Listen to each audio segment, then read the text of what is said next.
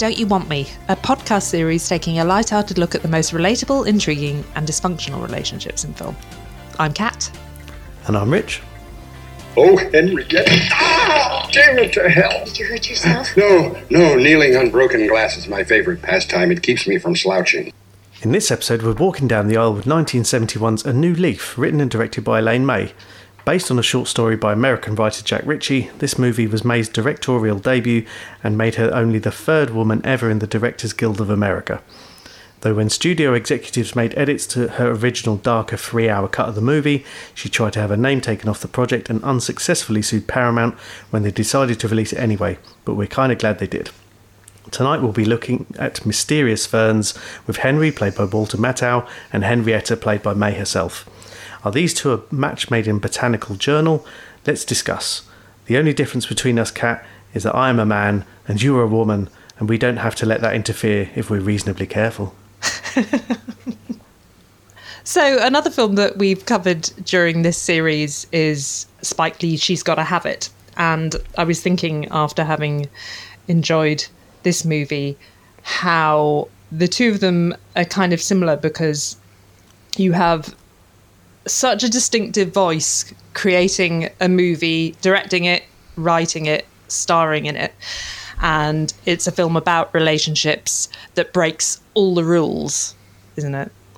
Well, yeah, this is it's interesting to look at, and because it's really quite dark. Yeah. Even in the cut that we've seen, and, and as mentioned already, there was an original three-hour cut of the film that had subplots around. I think people actually died in like in the in the story. In the story, Um, not in the making of. in the making of. Yeah. one of those cursed films, and um, and even then, you know, this felt like watching it now, what fifty odd years later, it still felt like it was pushing some boundaries, in that you've got a, a guy looking to marry a woman with the intention of killing her. Yes. Uh, you know, obviously to to make money out of it, but it's just such a dark premise for a film with so many funny comedy aspects of it, and yet ultimately this is in when you look at it through modern eyes. I mean, this is horrible. you, say, you say modernised because in the 70s everyone was fine with killing off their spouses. I know, but like when you, you look at, I mean, you'd have to really be tactful of how you did it now. They'd probably instantly be turned the other way, perhaps. I don't know, but uh, it was looking at it now. You kind of think, yeah, they they they trod that line pretty carefully and, and pretty well. Yeah. No, you're so right, isn't it? Um, funny because when we did my best friend's wedding, we were talking about what a risk it was to make the protagonist someone that was so evil that would send an email to her ex-boyfriend's boss. Can't believe they did that, or you know, would try and try and break him and his current girlfriend up. Uh, yeah, and this is a whole other level, isn't it? Because he's not only um, marrying her so that he can get himself out of a sticky financial situation. He's also plotting to kill her. And the film still asks us to be on his side. So, yeah, it's quite ambitious. yeah, I mean, it's kind of testament to Walter Matthau's charisma that he can pull it off while being likable in that kind of easy, somewhat lazy comparison of, say, Dudley Moore in in Arthur. But the fact that it's written in such a way that you can be sympathetic to someone who wants to kill his newlywed wife, it's, it's skillfully done. And Yes. The, Yeah. the fact that, especially Elaine May, has some fun in the role. I guess if, you know, writing it for herself, she's able to do that. But Although I don't think she wrote it for herself. I didn't. I don't think she was intending to be in it originally. But um, but yeah, she was pressed and she ended up in it. But yeah, carry on. Yeah, but I mean, at least in that she got to to play the role, so Yeah. at least you know she, she can't exactly argue with the director or the writer's vision Yes. if it doesn't come out on the screen. But Yeah. um, I mean, we, we've talked on about many other films that could be seen as, as black comedies and these elements of darkness that go through them, and and you do have to be very careful with them. And sort of coming to this the the for for me the first time watching it, there, there's so many comedy moments in there, and they're not sort of slapstick particularly. There's there's a few bits here and there, but it just has this kind of charm to it because it would be quite straightforward. If they got married he killed her. There'd have to be a development there and you want to see how these two people actually get along after all the build up Yes, yes, uh, completely. I think that it sets itself up in a really interesting way in the sense that it kind of um,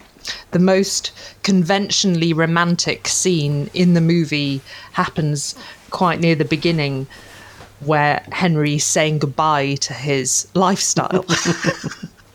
it's just so funny him him walking around kind of you know trailing his fingers over restaurant signs with these the sort of the male voice choir in the background you know and him breaking into tears while he's looking at his polo equipment and things and um, so i mean in in moments like that it's it sends up a more conventional romantic film so well because um, for henry the big love story of his life is um, is with his wealth, isn't it? So it's that's the thing you you sort of threaten to take away someone's status and that that's kind of the biggest thing the most damage you could do to someone. Yes.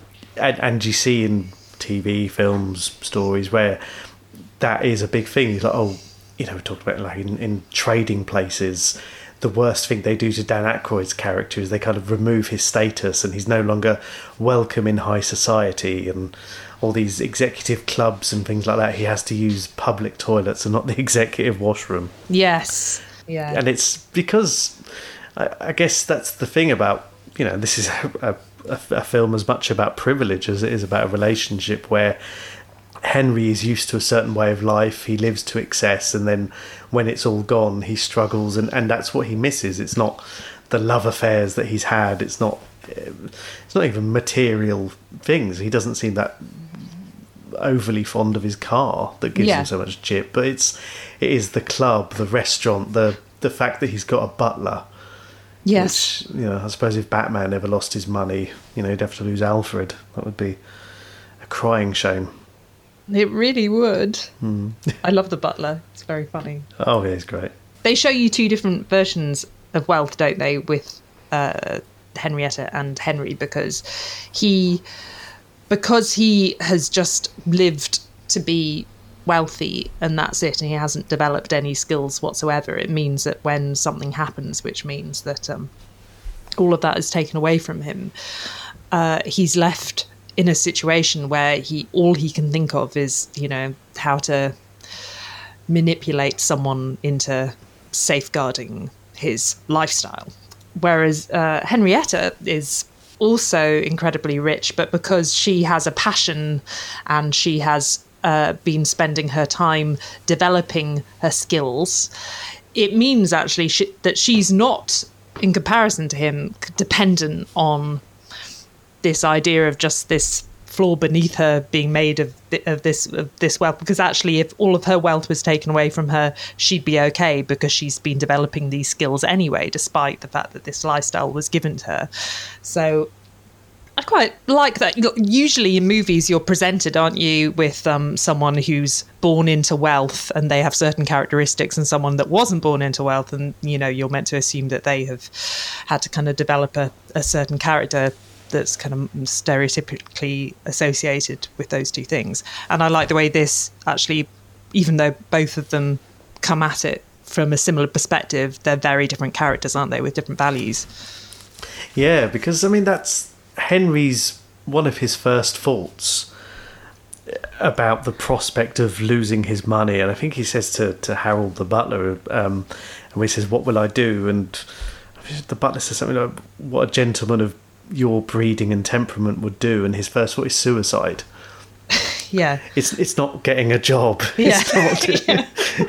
it's not sort of learning something. It's like, oh, I might as well kill myself. Like, um, and, and that's his first port of call. Yes. And and when you said that um, Henrietta, she's a, a botanist, and and when on their honeymoon, spoiler, we jump to later on, they they do get married in the end, and she discovers a new species of plant leaf, Yeah. whatever, and she names it after him because if it wasn't for him, she wouldn't have found it and she wouldn't have had the confidence to go on and do it. So she's coming at this from a whole the idea that perhaps your partner could make you a better version of yourself or Yes. bring you out of your shell and to and I think that's when he that kind of light bulb starts flickering in his head that she's not just a cash machine Yeah. that she's actually sort of posing questions is that you know ultimately that that's the case even by being brusque and unpleasant. And sort of the first thing he does is when he moves into the marital home is start arranging the finances. Yes. hers is how she feels more confident in herself. So it's um it's an interesting sea change to see how the two characters develop and how he learns from her even though he refuses to learn anything other than sort of polo. Yes, yes, and that and that that thing of her naming the fern after him, and you can sort of see his utter confusion. Like, well, why would someone do something like this? Why would someone give away the credit that they could have claimed for themselves? Hmm. I'm trying to figure out why you're doing this. What's the reason? And when the reason just is, you know, meant to be just a, a loving gesture, you know, that kind of you can see that that just blows his mind. It must be a confusing thing if you're you're used to things because of who you are, but something like that is like is a selfless act. Yeah. In a way, you know, and I mean, she, she has a point in that if he hadn't married her, they wouldn't have gone on honeymoon, despite the fact that she nearly died, and you're almost sitting there watching it, going, "Go on, kill her! You could kill her now, but you've got your back to her. She's hanging off the end of a cliff." um, with this little bit of rope, you know, accidents happen and all that. But um, I know that's such a funny scene. you know, and he's reading about how to poison her. Yeah, yeah, it's it's an interesting prospect. You know, the the fact that even the way they come together when he's talking to the the mutual acquaintance about her, and he finds out that she's rich, and you know that kind of the the eyes sparkle, but it's like this is a project. It's almost like a kind of My Fair Lady thing, but just enough to get her married and dead. yes, yes. She's rich, single, and isolated. The most isolated woman I've ever met. Yeah. Oh, that's what every guy dreams of. Yeah. Uh, and before that as well, you see, it reminded me of when we talked about "I Love You, Man," actually, because you have a great montage, don't you, of the dates that he tries to go on in order to, to get himself a suitable wife, and um, that one of um, yeah, the woman on the jet ski saying, "I'm a human, I'm woman," and then tries to make a move on him, and she's about to take her bra off, and he says, "No, don't let them out." Yes, very funny. It's very funny. So, but you so. That's the thing. So, even though it's presented to you with, you know, his his objectives are meant to be just completely, completely cynical and just like I need, I need to get this money and I need to get it within this week. You you still get that that montage, don't you? That's become actually, you know, such a kind of well worn trope of romantic comedies of like all the dates that went wrong before the one that went right. so, so that's the funny thing about the film is that is that even though it's so dark and so cynical in some ways, it's still got these things about it that you think, oh yeah, that's actually that's actually quite um, that's very familiar in a in a romantic comedy context, and even the thing that we were talking about with her naming the fern after him. Uh, you and I have talked about many relationships now in episodes, and very often we come it, to the point of a film when we talk about the romantic gesture, don't we? And sometimes you know, sometimes we disagree on it or sometimes we agree, but um, they can vary, can't they, between something that we think is possibly uh, not so good, or maybe just someone sort of like showing off how rich they are, to something that's genuinely thoughtful and um, requires a, a certain amount of sacrifice from the person giving it. And there is something about her naming the fern after him where I thought, actually, that's so weird because it's such a sort of dark, it's very funny film, but it's so dark. But that's actually, in terms of some of the romantic gestures we've seen, that's a really good one. That's uh, genuinely touching. Especially when it's her profession. Yes. and I I guess, as I've said many times, I'm no scientist, but it's um, it, it's a weird position to be in where you're kind of looking for that lifetime discovery, whether you're a, a scientist or a if, even if you're doing something like writing an album or a film and you're kind of so ded- dedicated to X, Yeah. you know, that kind of thing. But um, you do that, and, and it would probably confuse a lot of people. The only problem is it might now give people expectations that if they're married to a botanist and they find a new flower, uh, they'll call it the rich. It will be cross-indexed under G. Alsophila grahami for Graham. For Graham. You mean that you've discovered a new species and have named it for Graham after doing all your work as Lowell? You fool, that's not the way to name a species. Can't you do anything right? I right? didn't name it for me, Henry. I named it for you. Alsophila grahami for Henry Graham. Alsophila grahami for Henry Graham. Well, I. Are you sure that they'll know? I mean, that it's me. This is uh, a woman who has a passion, she has an occupation, and she's skilled, but she's also allowed to be extremely clumsy and scatty and kind of lacking in grace and with a kind of naivety about her.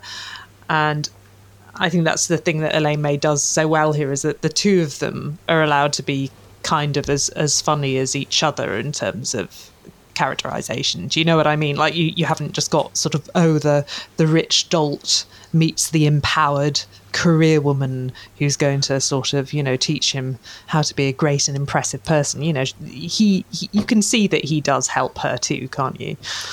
Yeah, I mean, there, there are a few sight gags in there, and some of them are almost as subtle as the kind of ones you might get in Airplane or something. They they go out for a meal, and she stands up and she's got a lap full of crumbs from all the bread she's Which I relate to so much. and I think it, it, it manages to get that fine line of it's easy to make someone scatty, clumsy, and, and it become their entire personality. yeah. And while fun is poked at her, and the way that he describes her as feral, Yes.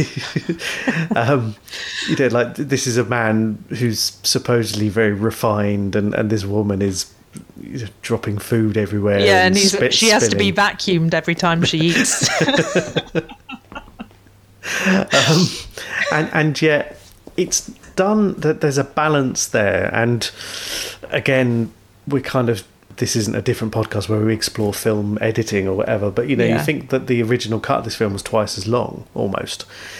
Um, and they've made and the way it has been edited in that it does keep that element there without overdoing it. And you wonder if in the three hour version that that might have been the case. But and it was tighter for it. And i think you know we we've had films and we're hopefully in the future talking about films where either one of the characters or one of the supporting cast is this slob but it's kind of overladen and it's it becomes them Yeah. whereas she because she's got this this heart which also shows she's quite vulnerable in the way that she's exploited by her staff yes. which admittedly henry picks up on more for his gain than hers Yes. certainly initially anyway but he see basically sees he sees it as waste and then ultimately starts seeing it as she's being exploited and, and being taken taken advantage of more through chance than love No, I know it's extraordinary that, isn't it? Because even though you know that he's doing it um, for his own selfish reasons, there's something about Walter Matthau's sort of delivery or something where that scene where he fires all the stuff, you're really rooting for him and you're thinking, yes, yeah, you know, it's like it's very satisfying because there is something about the fact that this woman's being exploited by all of them and they're doing it so sort of flagrantly that you know and she's so there is something sort of so endearing about her. You kind of you feel you feel really bad that it's happening. So even if someone's coming in to do it and they intend on killing her you're still kind of rooting for them. It's so weird it would be a very weird turn if she did die in the end because it would be even if they did fall in love and, and everything i mean to show how awful he is i mean even towards the end in the river in the canoe he leaves her to die. She's she can't swim she's hanging onto a log in a in a rapid. Yeah. and he just walks off and it's only because he finds the fern with Yeah. his name on it that she really kind of goes oh, maybe she's not that bad after all. Maybe, no, I quite, I quite want to tell her that I found this, so okay, I guess maybe, I'll. maybe I'll save her because I've lost my little medallion. No, I know, and there's these sort of very strange moments where just I, I absolutely love the thing with the Grecian nightgown, with her having put it on incorrectly. Again, something I relate to a lot. And he helps her helps her kind of put it on in, in the right way and she's saying it's very uncomfortable and then she says oh i'm sorry to be so much trouble and he says it's okay it's not for long Just like, oh, God. So-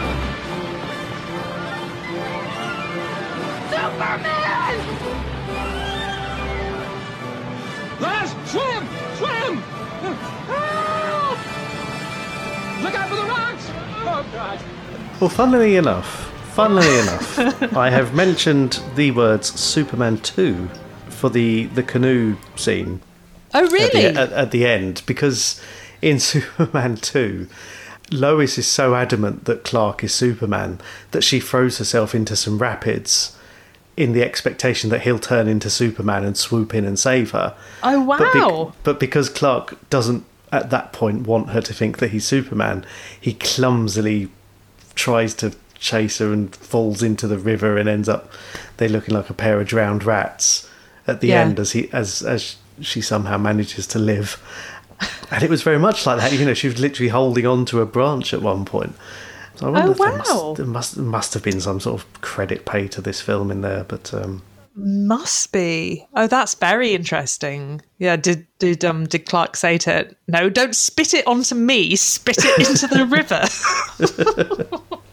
and that was that was later on afterwards. But yeah, she she reminds me a bit of Lois, like that that thing that we were saying about her being very um having that admirable uh, work ethic and, and dedication to to you know kind of an occupation that she's extremely interested in while also being allowed to have these aspects of her like with Lois Lane she can't spell very well can she yeah. yeah. A- and and I guess here, like she, unwi- you know, she is obviously unaware of this murder plot, Yeah. and yet because she falls in love with Henry, she throws herself fully on board. They get married after what, a week. Yeah. Um, she lets him move into the home, and I mean, we haven't talked about her her lawyer Andy yet, and and I'm sure you'll you'll make a, a particular reference to him, but it's um. but I mean, essentially she's as I mean he's kind of like her a best friend but who fancies her but also quite fancies exploiting her in some way as well. Yes. and um, he is very protective of her because essentially she's his cash cow. Yes. Um, she's his only client and if she's so rich there's not really a lot of advice you need to give someone like that. But um, that some of the scenes that he's involved in you know and, and the fact that he tries to get her to sign a prenuptial and because she loves him so much because he because because Andy the, the lawyer finds out about this bet that he has or the loan with Henry's uncle to borrow the money in order to repay it back once he gets married. So he mm-hmm. finds out about this plot because the uncle tells him, and sort of says to her, "No, you need to sign a, a prenup so he can't get any of your money." And she twists it because she loves him so much as, "Well, no, why can't he have my money? You know, we're marrying for love." Um, and despite presented with genuine, overwhelming evidence, she still sees or tries to see the good in Henry and and plays it as a long term thing. And I mean, Henry's just sitting there going, "Oh my god, I can't believe she's buying it." But of course, Jack Weston was in the Thomas Crown affair, yes yes where it involved a rich man falling in love with a woman who was trying to not kill him but put him in prison. So you've got it's not a million miles away. I mean, this I actually wrote here was almost like a Henry was a bit of a cross between Thomas Crown and Arthur. yes that's a good point that's true You know, uh, we're talking another film about rich white men. It's um, it's a satire. This podcast, isn't it? Yes. Yes, he's the opposite. That he doesn't do the he doesn't do the manic laughed laughter. No, it's just Stephen Green does. inside. It's, Yeah, it's more like the check out my evil plot.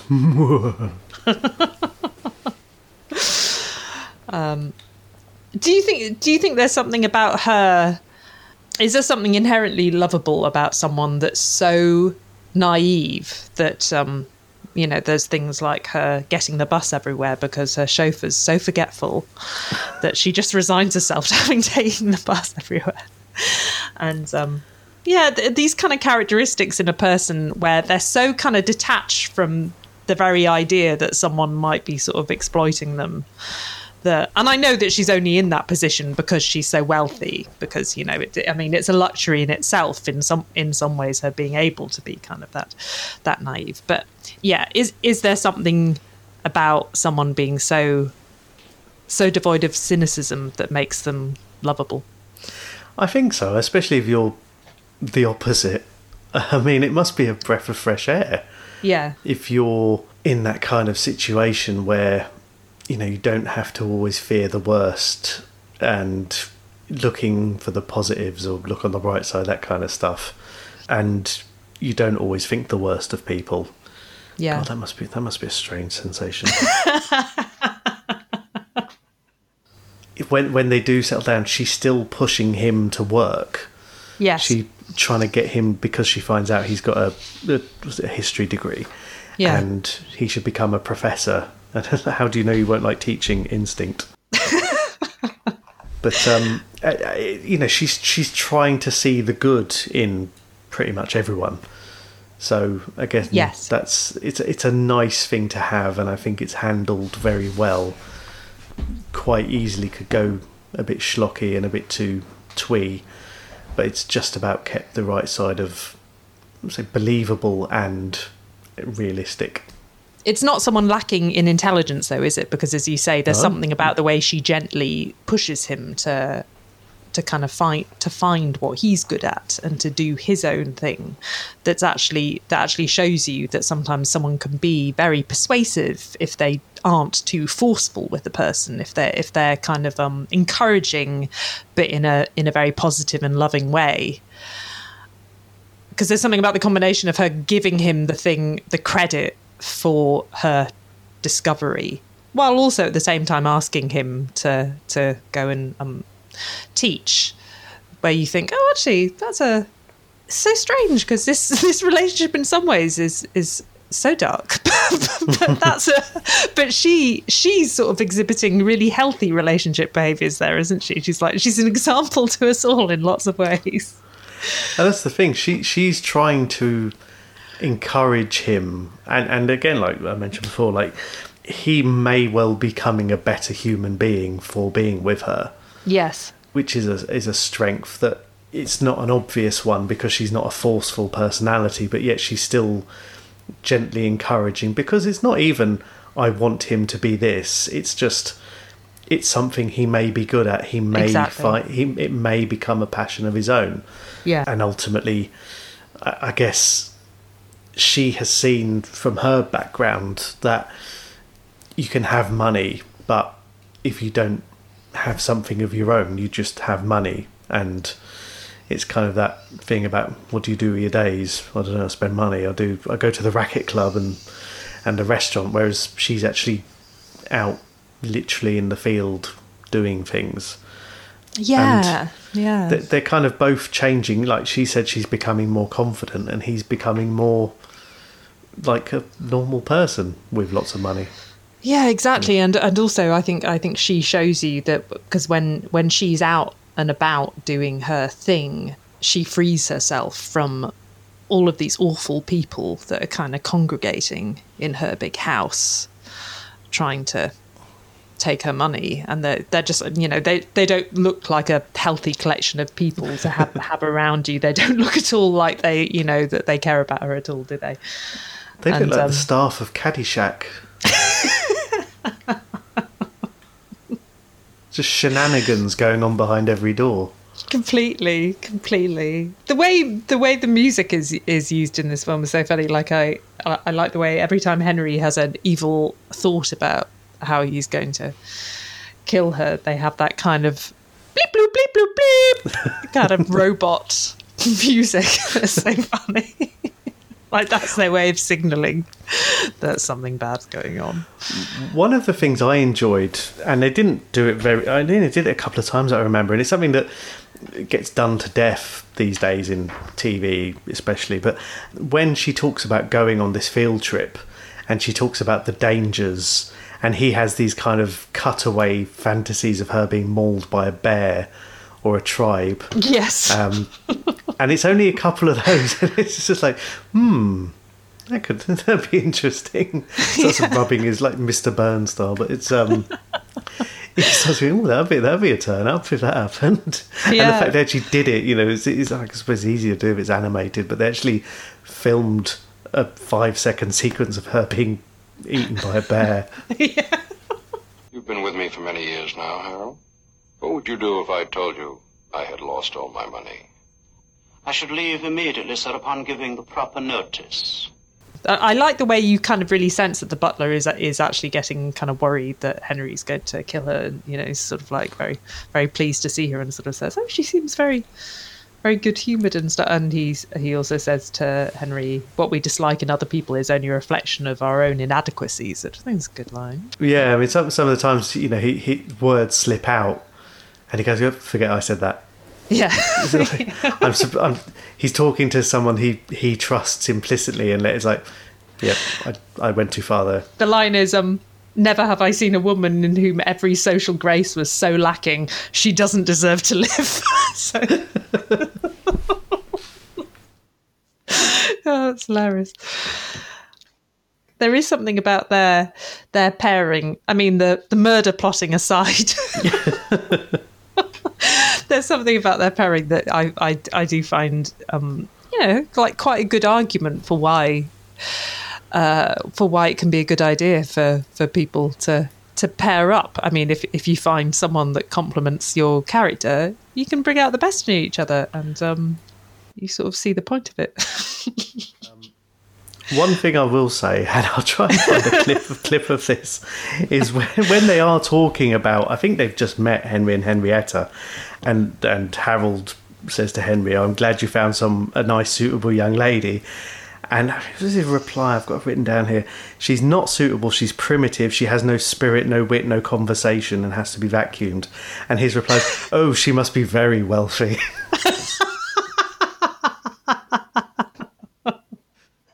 Yeah, I mean, do you think that it also sort of shows you that sometimes people can maybe have quite cynical reasons for getting into relationships, but then through a series of happy accidents can end up better people, even if their intention was something much more sort of selfish to begin with? I, I guess potentially because you you kind of think of you know there's a, probably a whole genre of films about marriages of convenience or relationships of convenience or whatever.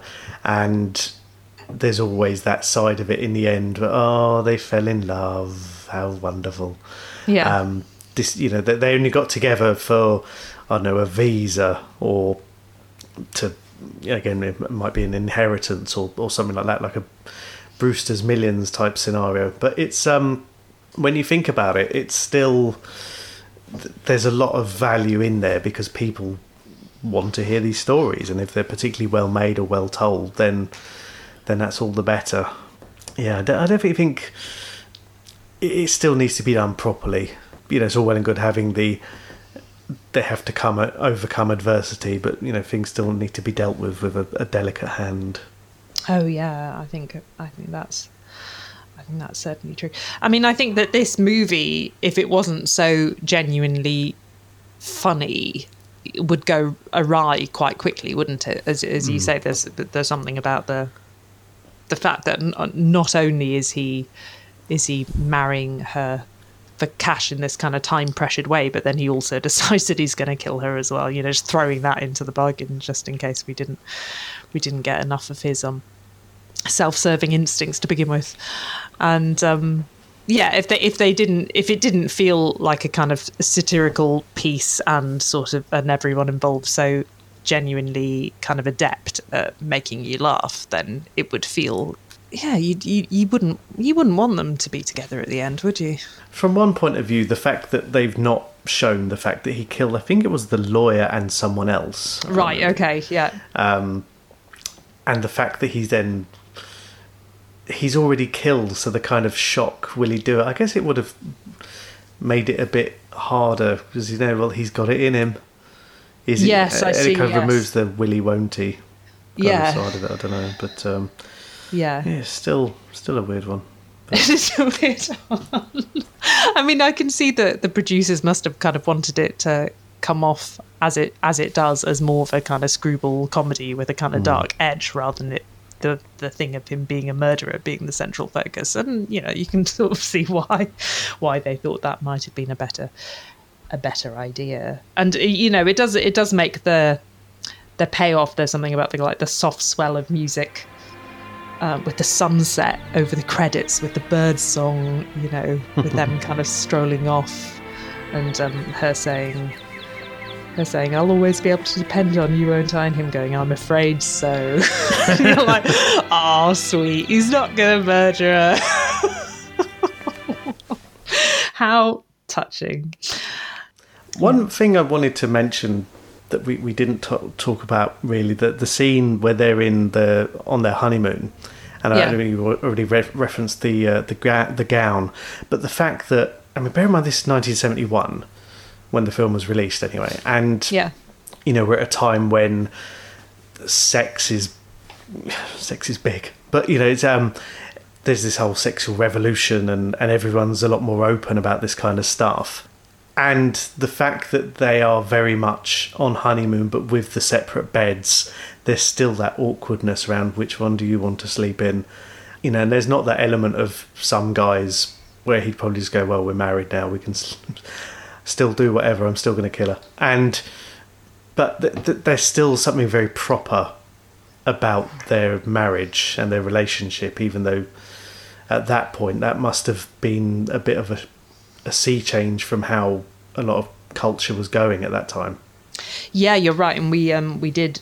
Uh, as we've already talked about, we did Thomas Crown Affair, which I guess would have been about uh, three or four years before this. And in that, even though there aren't any sex scenes exactly, there's there's certainly a very high um, level of sort of sexual charge to that movie, isn't there? And and kind of ro- roaring fires and implication that people are having a lot of sex. And um, there's something about yeah the comparison here of the of his of his kind of awkward you know even says okay that could be your bed. This will be my bed. And when when we use the same bed we'll use this bed. It's just like so kind of like this is our schedule. I'm going to organize it like i've organized your household finances kind of thing. That's so that's so funny. Yeah actually it's interesting you should bring that up because i was thinking about how the whole thing I don't think would come off as a comedy in the way that it does if you'd got the sense that she was being sort of um, kind of physically exploited by him before the kind of the, the final River Rapids payoff. And and again, you know, it's like it shows how how Elaine, May was like just very very kind of good at judging these things because even though even though you've got the the kind of like you know high octane sort of rather ridiculous kind of murder plot going on underneath i think that there's something which she kind of knows knows the sort of boundaries with which you should kind of put something in as as a comedy in order for you not to kind of feel it to be too real and for it to kind of stay in something that becomes kind of you know just much more kind of like you're in a kind of like a murder mystery P.G. Wodehouse escapade Whereas I think if they had shown them having a kind of love scene or something before that final um, final payoff, it, it would it would make, make. But do you think it would have made it kind of feel a bit too real or something? Possibly, uh, and especially watching it now, where perhaps maybe it's just a rose tinted glasses or something, where you think, oh, well, that's unlikely to happen now, where they'd go on honeymoon and be in two separate beds unless he booked a Premier Inn and it was he booked a twin rather than a double and all that. But they're, they're still not sponsoring us, and um, but I think yeah, it kind of keeps an element of maybe innocence isn't the right word because he's plotting to kill her, but th- there's there's still the element where it's like a transaction. Um, Yes, and like yes, you said, when I he see, said about scheduled, you know, it's kind of I have to go through the motions, but she's not exactly throwing herself at him, so it, doesn't give him that quandary of do I, don't I. It's just well, we'll keep this very formal, and he's almost like he's worried it'll muddy the waters. if they end up being physical together, then he's like, well, not that it's obvious, but there might be then something in the back of his mind of, oh, God, is it going to make it more difficult to offer? Yeah, and you do have that thing where on that date that we've already talked about earlier on the film where the woman's about to take her bra off and he tells her not to and panics and runs away that you get the feeling from Henry that he's not that's just it's it's not really something that he finds very easy to um yeah he's he's not some kind of playboy trying to trying to utilize his um lifestyle and wealth in order to get into people's pants is he? It's Well, yeah, because da- dating seems like an inconvenience. yes. And and and the marriage is a necessary evil and he says. But you know like i mean he's got a, a woman who you know is a little bit carry on the way that she's got this bikini busting out and everything and yet um, yeah. you know don't let them out. And you know it's almost like the idea of it because he's such a let's say a bachelor. But he's not even that because he's not out every night with a different woman on his arm. He's just he enjoys being rich. That's his love. Um, and it's not about a partner a romantic partner. And he just kind of happens to end up getting what he doesn't want in the end. So Yeah, um, well, there could be something it being interesting, sort of being said there, even about kind of like a a, a lifestyle that's so incredibly sort of self-serving, uh, and everything's made so easy for you that maybe you're you're not even kind of um, yeah, you're not kind of necessarily put in touch with your kind of natural appetites. It's a bit like when in about a boy. He's got so much money he doesn't know what to do with. Yes. Um, and then, but, I mean, conversely, when he tries to start a relationship, there's a lie involved in that he has a child that doesn't exist. But also, when he does, he suddenly realizes he doesn't have anything about him other than money. He doesn't have. He's not a botanist. He doesn't have a passion or a profession or or a particular hobby. He's just his profession is being pretty well off. Actually, that's so right. It is. It is actually quite like. I mean, obviously, About a Boy is less less dark. There are no murder subplots, but it's actually quite similar in lots of ways. The kind of hmm. the the mix of cynicism with that subtle sort of self discovery and and people just ne- needing needing to find reasons um, to feel useful in life in whatever way that is is actually quite important, isn't it? Yeah. I think we've all learned something here today. I think we have. Also, um, to dumb it down a bit, do you think there's something significant about when they're off on the field trip and she is um they're kind of making dinner and she says, oh, I've spilt honey on myself and he says, You're all sticky and he wipes the honey off her and he says, I'll make dinner from now on. And you think, is he trying to stop her from getting eaten by a bear? Maybe he's fantasized about it, and yet he's removing the temptation. I I saw the tagline for this film, and I think it was something like, "Do you take this woman? Yes, for everything she's got." I kind of thought that's a, a nice return of the vow. Yes. I, sp- I suppose it's a ni- it's the whole thing is a nice reversal on this idea of um, women being gold diggers, isn't it? And I and I and that and that trope would have been more common then when this film was made than it is now. Although it still it still goes around now, uh, but um. But it, in that way, there is something. So, even though, even though Elaine May plays this character so well, who is a bit of a klutz, there's something sort of s- about the fact that she kind of has, in the end, the upper hand and has this passion and is sort of encouraging him to to follow his that does a bit of a gender reversal, doesn't it? Yeah, I mean, if they made it now, one of them would be an influencer of some sort, and they've Yes. instead of losing their money, they've lost all their followers on TikTok. oh, sounded so old there. We've all got something we can't afford to lose. His his, his case is money. Exactly. I mean, mm. it's a even though it's such a dark comedy, it it really does make me feel kind of hopeful about how relationships can change us. I don't know what you think.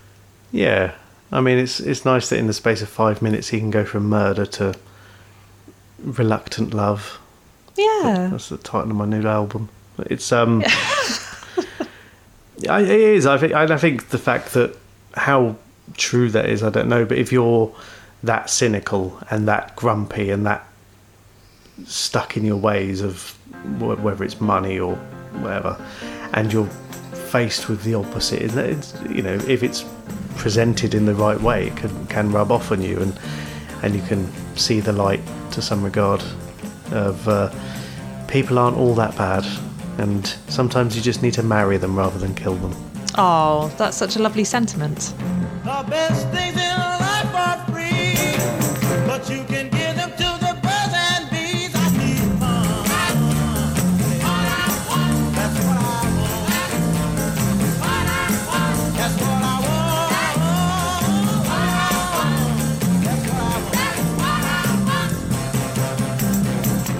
Well, as we struggle into our Grecian gowns and try to avoid the river rapids ahead, we leave you with the question Are you free of crumbs? I've been Kat. I've been Rich, and this has been Don't You Want Me?